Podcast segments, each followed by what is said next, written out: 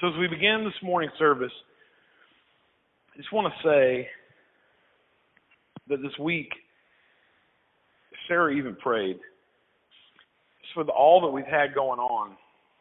It just seems like every week, each week, throws us a different curve.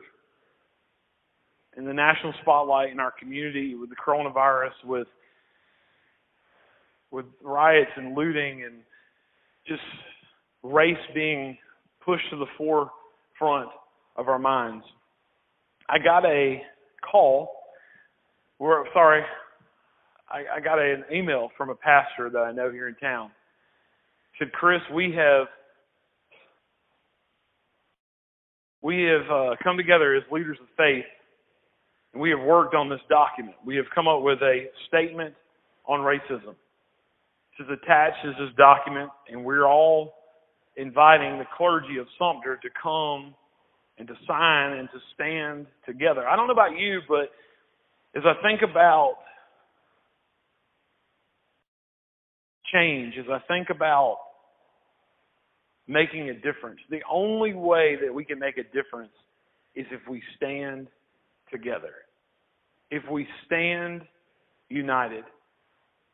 And so I began to read over this document. For those on the phone, I, I pass this document out. If you need a copy of it, I'd be glad to get you one. But I'm going to read it. And I signed it. I was one of about 68 clergy members from across the community, from across denominations, to sign this document. And it's entitled Sumter Leaders of Faith. It's dated June 26, 2020. And here's what it says. Let's read this together. Throughout the Bible, Scripture reveals God's will to do justice. The Hebrew prophets continually remind God's people what does God, what does the Lord require of you but to do justice and to love kindness and walk humbly with your God? Micah 6 8. The prophets give specific warning to those who seek only their own well being and ignore the well being of the marginalized and oppressed. The failure of God's people to be just and righteous is clearly seen as disobedient to God and the reason for national decay and destruction. Racism is a sin against humanity and God. Racism is the opposite of what God intends for humanity. Racism is the rejection of the other, which is entirely contrary to the Word of God incarnate in Jesus Christ. Racism is a lie about our fellow human beings, for it says that some are less than others. Racism violates the dignity due to those created in the image of God. Every man, woman, and child in his creation Racism is a lie, is also a lie about God. For racism falsely claims that God favors parts of creation over the entirety of all creation. As a sin, racism must be acknowledged and confessed before there can be reconciliation. Therefore, we, the clergy of Sumter, are distraught and dismayed by the recent death of George Floyd, Breonna Taylor, and countless others that have left families broken, children without parents, mothers and fathers without children, and African Americans as a whole feeling afraid, targeted, and empty. We wholeheartedly contend, condemn all acts of police brutality, systemic racism, and the hate that is so deeply intertwined with them. We stand in solidarity in insisting that black lives do matter because God's word declares that every person matters. We also love and support our brothers and sisters in blue. Still, police brutality is never acceptable, and we must hold those who commit these acts to account. We, those who serve God and His church in the greater Sumter area, commit to being a part of the change we pray for in this community. We are thankful that we stand on the shoulders of faithful men and women who have proclaimed justice, equality, and the reconciling work of Jesus Christ. Following their example, we commit to loving our brothers and sisters across denominations, ethnicities, and barriers that divide. We are one in Christ, and we will strive to live this each day. And why, I want to pause here. Why do I share this with you? Well, I share it with you because I believe in what they wrote. I believe in what they're saying. But I share it with you because the prayer of those who signed this document is here in these last few lines. And again, if we're going to make a difference, it's not just the clergy standing together, it's Christians standing together. Our common prayer and our common goal is that Sumter would be a city on a hill, showing the world that perfect love casts out fear and the hate it breeds.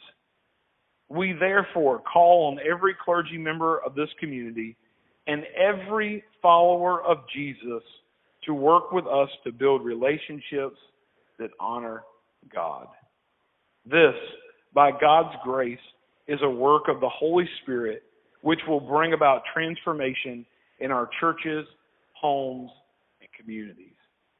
Amen? That we'll work on building relationships that honor God. And as they close, it is a work of the Holy Spirit that will bring transformation. It is allowing Christ to be in us and to be shown through us. As they mentioned, you don't, and Scripture tells us, you don't light a lamp. You don't light a lamp and hide it under a, ba- a, a bushel, a basket, but you set it on a lampstand that it may give light. So let us be bearers of light. So this week, I really was going to start a new series.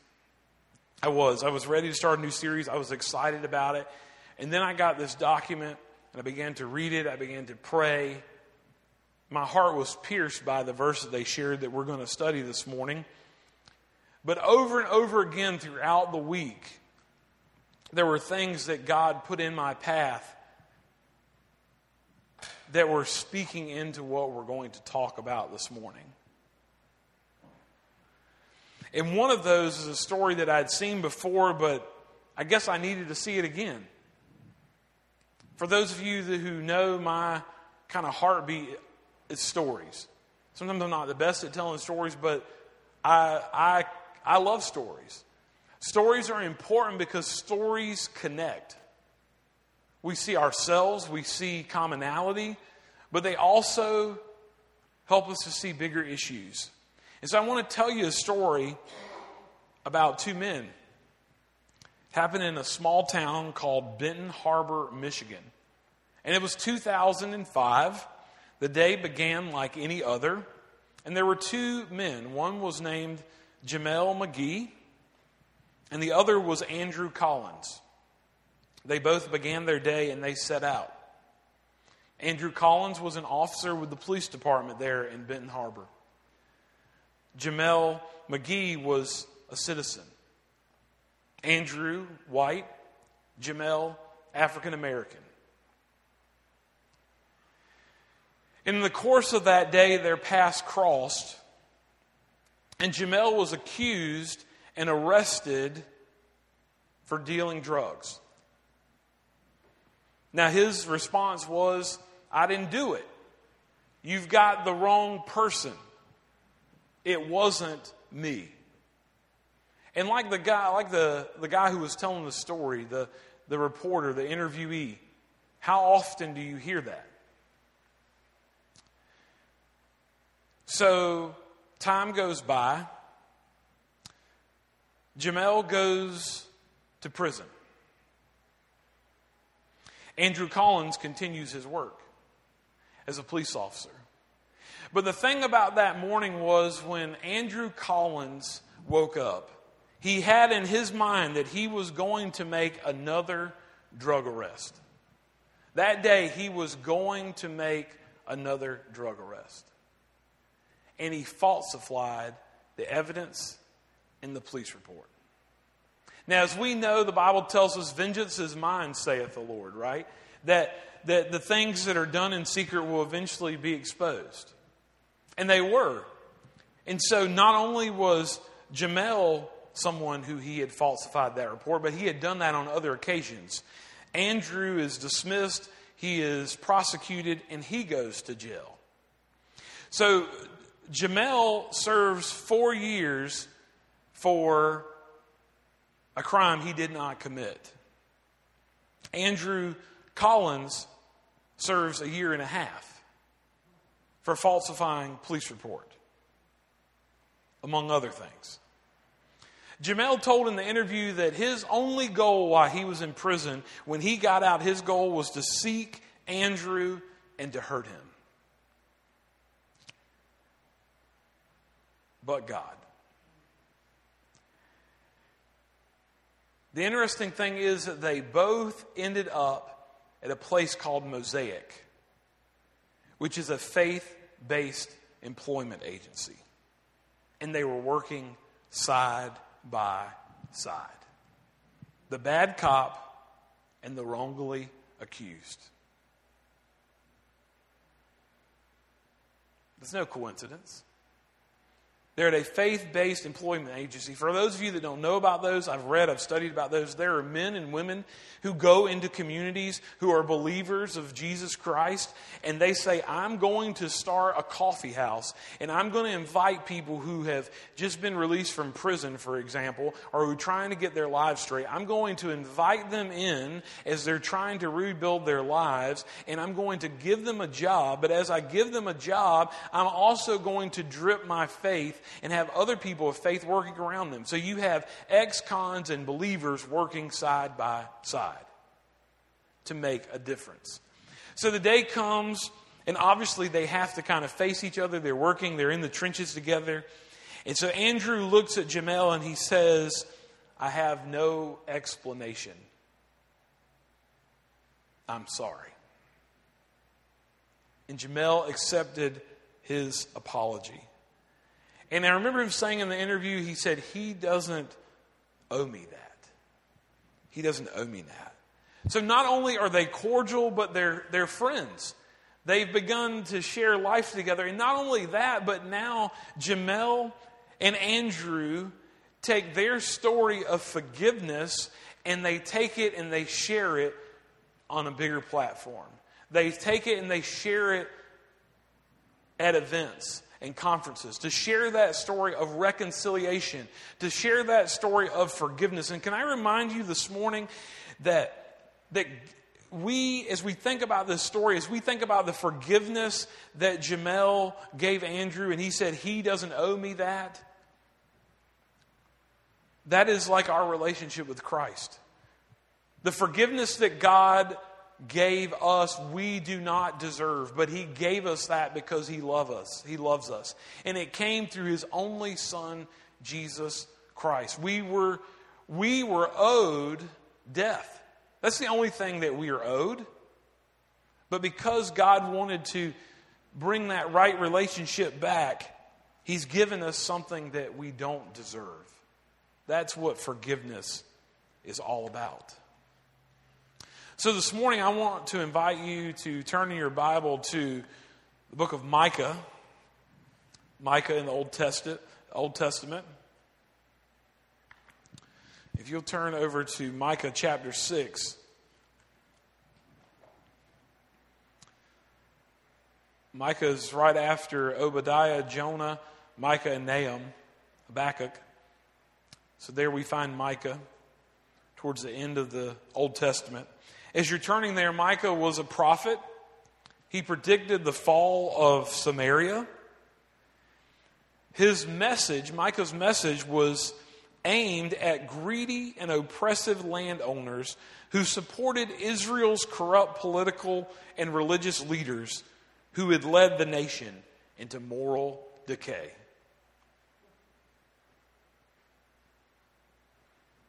Friends, it is a constant reminder that the White House and Washington will not save us. Do not put your hope and your faith and your trust in corrupt people. Are they all corrupt? No. But there were political and even religious, yes, there are religious leaders who will lead people into moral decay. So look with me this morning in Micah 6, verse 8. This message is entitled Required. Required.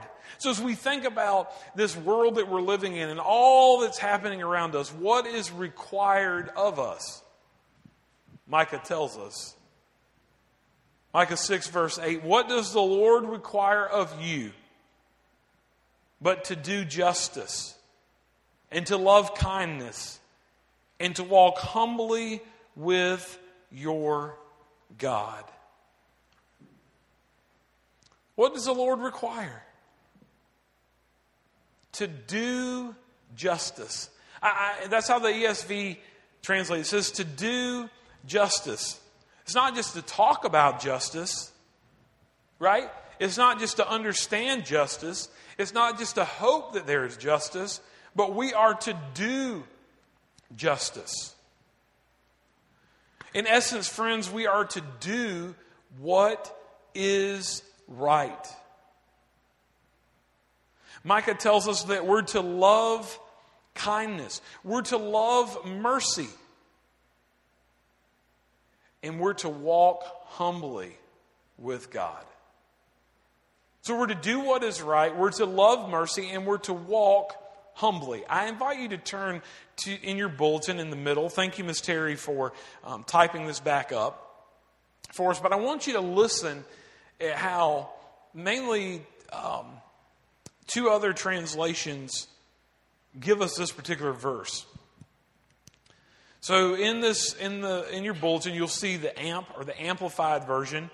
You also see the New King James, but I want to look at the message as well. But when I was that's what I do a lot of times when I'm studying verses and I really want to I want to kind of wrap my mind around okay God, what are you saying? What are, what is this what does this mean? What does it mean to do justice? What it means to do what is right? And so I will look, I will click on that, th- I will click on that verse, and I will do compare. And as I compare, I will kind of just see what bubbles to the top. What is God going to say to me? What is God going to help me see through this?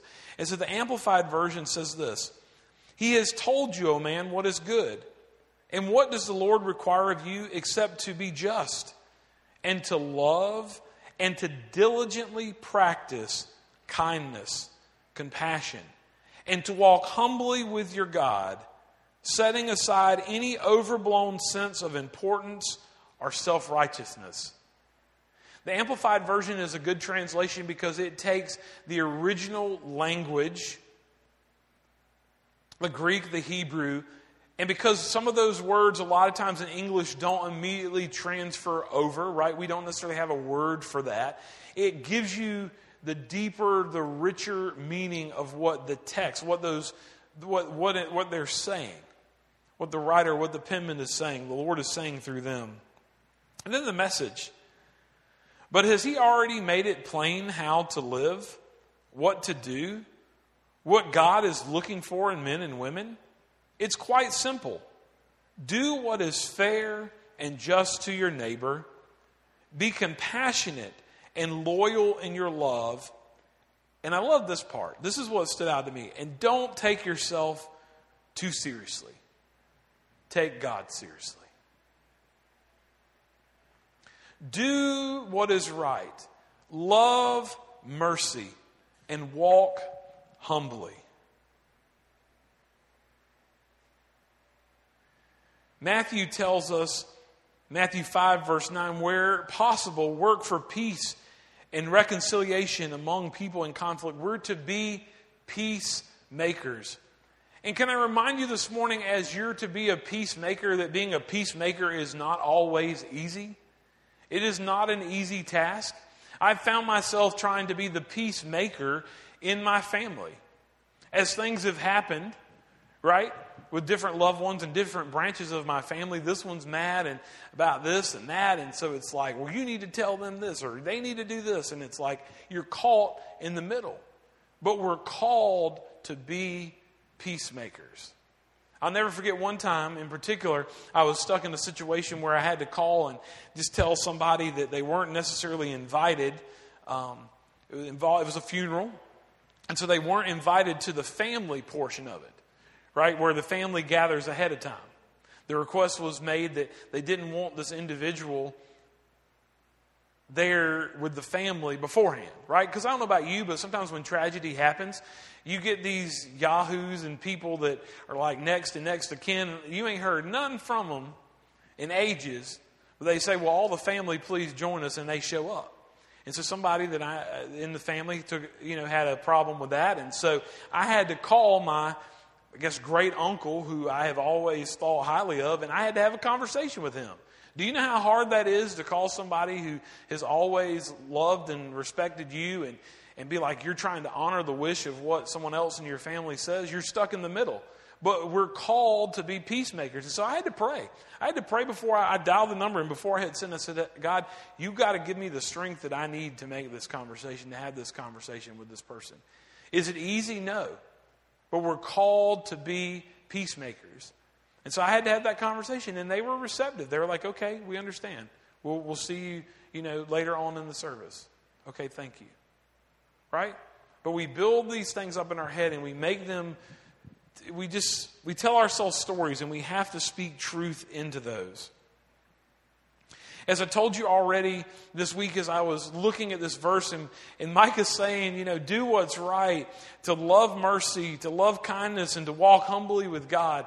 And everywhere I turn, the story of Jameel and Andrew and this book I picked up and this other sermon that I listened to and these tweets that I saw, everything was just speaking into this thing of what's required of us. Um, Friday, we went to um, Florence, and there's a bookstore I love. I don't need any books. For those of you who've been in my office or who've been in my house, I have stacks and stacks of books. I do not need another book. Kendall agrees, but that's I, I love books. I love it's just something I enjoy. And so we went to the bookstore. I did not need another book, but I'm always a I'm a I'm a bargain hunter. My mom taught me that well. Um, it's a good deal, right? Got to buy it. It's such a good deal. So, hey, I, I found this book and I was like, oh, this is interesting. And it's called Unified How Our Unlikely Friendship Gives Hope for a Divided Country. Turned it over on the back, original price twenty four ninety nine. Turned it on the front, $5. Well, that's a bargain. That's a steal.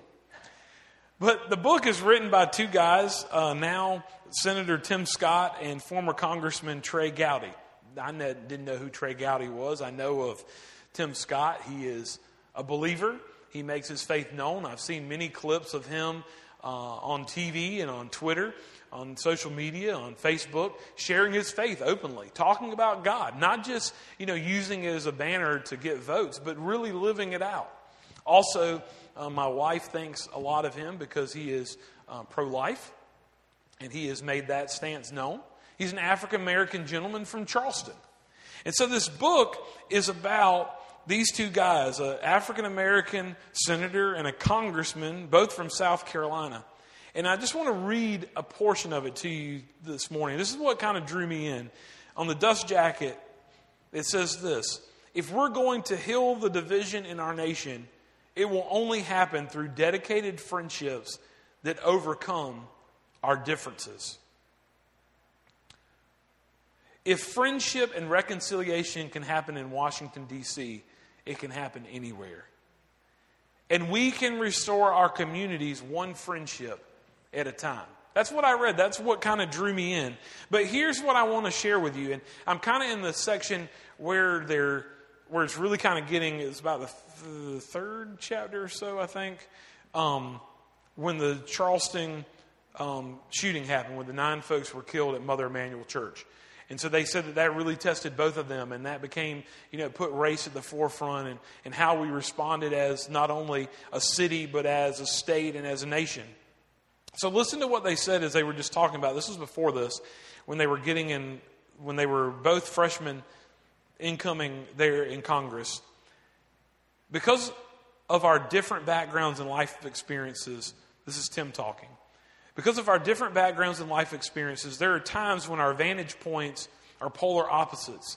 But one thing that binds us together is a true desire to know each other beyond our differences. We utilize that knowledge and our different perspectives to make each other better.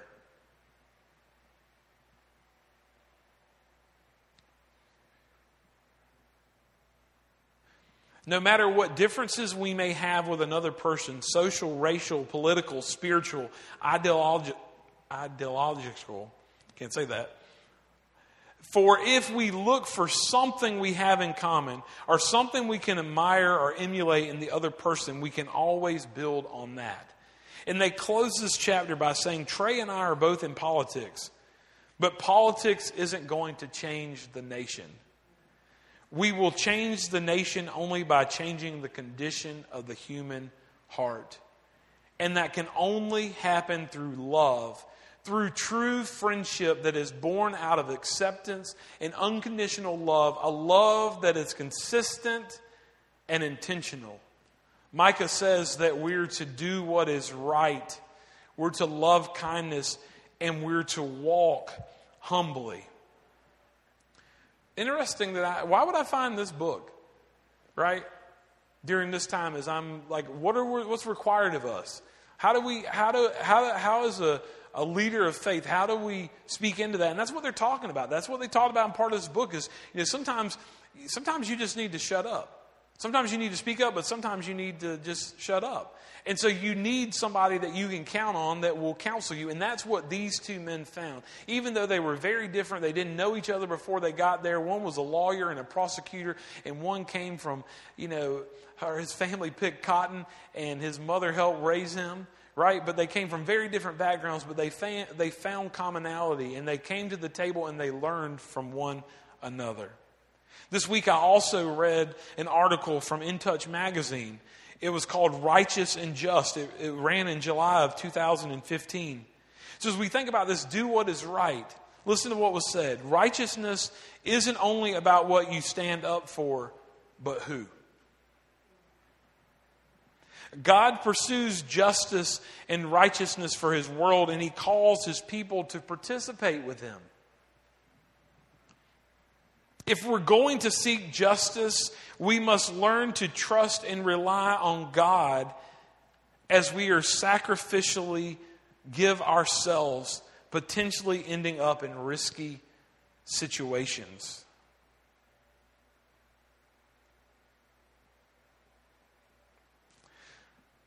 I watched a message by a gentleman named Ken Bevel, an African American gentleman who is a pastor on staff at Sherwood Baptist in Albany, Georgia. For those of you that watched the movie Courageous and Fireproof, he was the actor that was in there. He's one of the pastors on their staff. And I listened to him talk about, you know, how do we respond in times like this? And he said this He said, the same love that we were drawn with, talking about Jesus, is the same love that we need to give out. You see, friends, Habakkuk said, in, two, in chapter 2, verse 4 the just shall live by faith. So, friends, as people of faith, longing to be agents of God, let us pursue life giving action for our neighbors and our enemies, for a world torn apart by sin.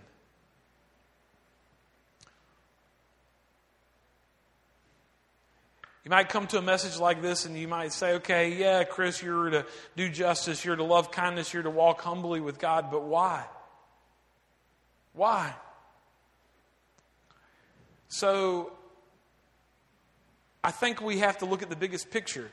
We have to realize, as we've already mentioned today, that that's what we're called to do. That's what the Lord requires of us to do. That, as Matthew reminded us, we're to be peacemakers that, that we're to live by faith. But in the end of chapter 7, Micah gives us something else. He says, Who is God like you, pardoning iniquity and passing over transgression for the remnant of his inheritance?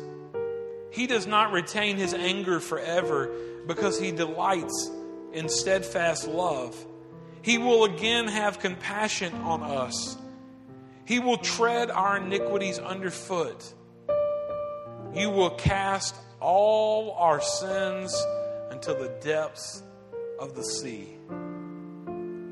So this morning, I want to invite you I'm going to open the altar and I'm going to invite us into a time of prayer. I don't know what's on your heart and mind. I don't know what's going on in your life. I don't know. Maybe you've been unfair and unjust to someone. Maybe you're not walking as humbly as you should. Because, listen, as I think about humility, humility is strange. It's a strange thing because the minute you think you've got it, you've lost it. So, all of us, me included, especially me included, Paul said, I'm the chief of sinners.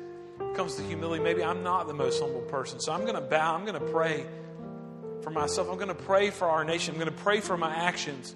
But as we bow, I want to share with you a quote that I found. Michael Catt, the pastor of Sherwood, I was scrolling through his Instagram and I ran across this post. He talked about a preacher who had had influence in his life. His name was E.V.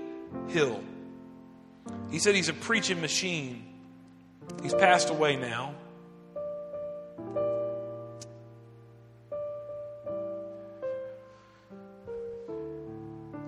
And so he, he told a story about how one time he was in school. This is Michael Catt speaking. And so they skipped school to go hear E.V. Hill preach. And he said this personally, I know that my salvation is because of a Jew. My Jesus is not a blonde headed, blue eyed European in paintings. And so E.V. Hill used to tell people that there was a time when he received death threats from the Black Panthers because they didn't like him preaching about the white Jesus. And this was his reply I don't know anything about a white Christ. I know about Christ, a Savior named Jesus. I don't know what color he is. He was born in brown Asia. He fled to black Africa, and he was in heaven before the gospel got to white Europe. So I don't know what color he is. But I do know one thing. If you bow at the altar with color on your mind, and you get up with color on your mind, go back again. And keep going back until you no longer look at his color, but you look at his greatness and his power. His power to save. Friends, don't put Jesus in a box.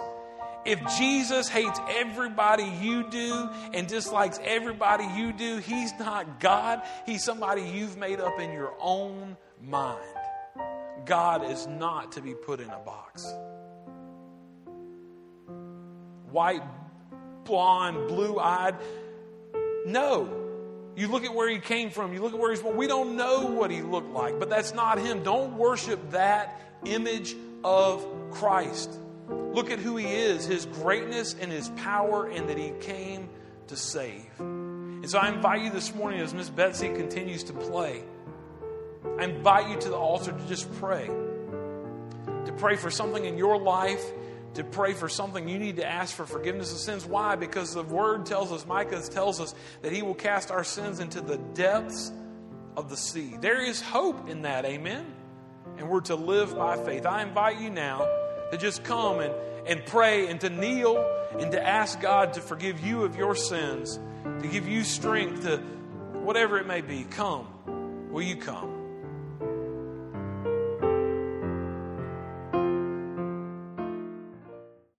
Close this service in time of prayer and reflection, my prayer is that we would do as Micah is reminding us that we would do justice. Not just think about justice, not just try to understand justice, but that we would do justice. We would do what is right. That we would love kindness. And that we would walk humbly with our God. Father, I pray for these, your people. Lord, I pray that as they leave this place, Lord, that you have pierced their heart and mind with a truth that needs to be lived out. A truth that that you've called them to obey, a truth that you've called them to emulate in their lives, to be more like Jesus. And so, Father, I pray for your will to be done. Lord, help us to walk into difficult and uneasy conversations knowing that you are that you are with us that we do not go alone. Lord that you have called us to be peacemakers. And you have called us as ken reminded me this week lord the same love that drew me should be the same love that i give to others. Father help us to love to lead well to do what is right to love kindness, and to walk humbly with you. For it is in Jesus' name we pray. Amen.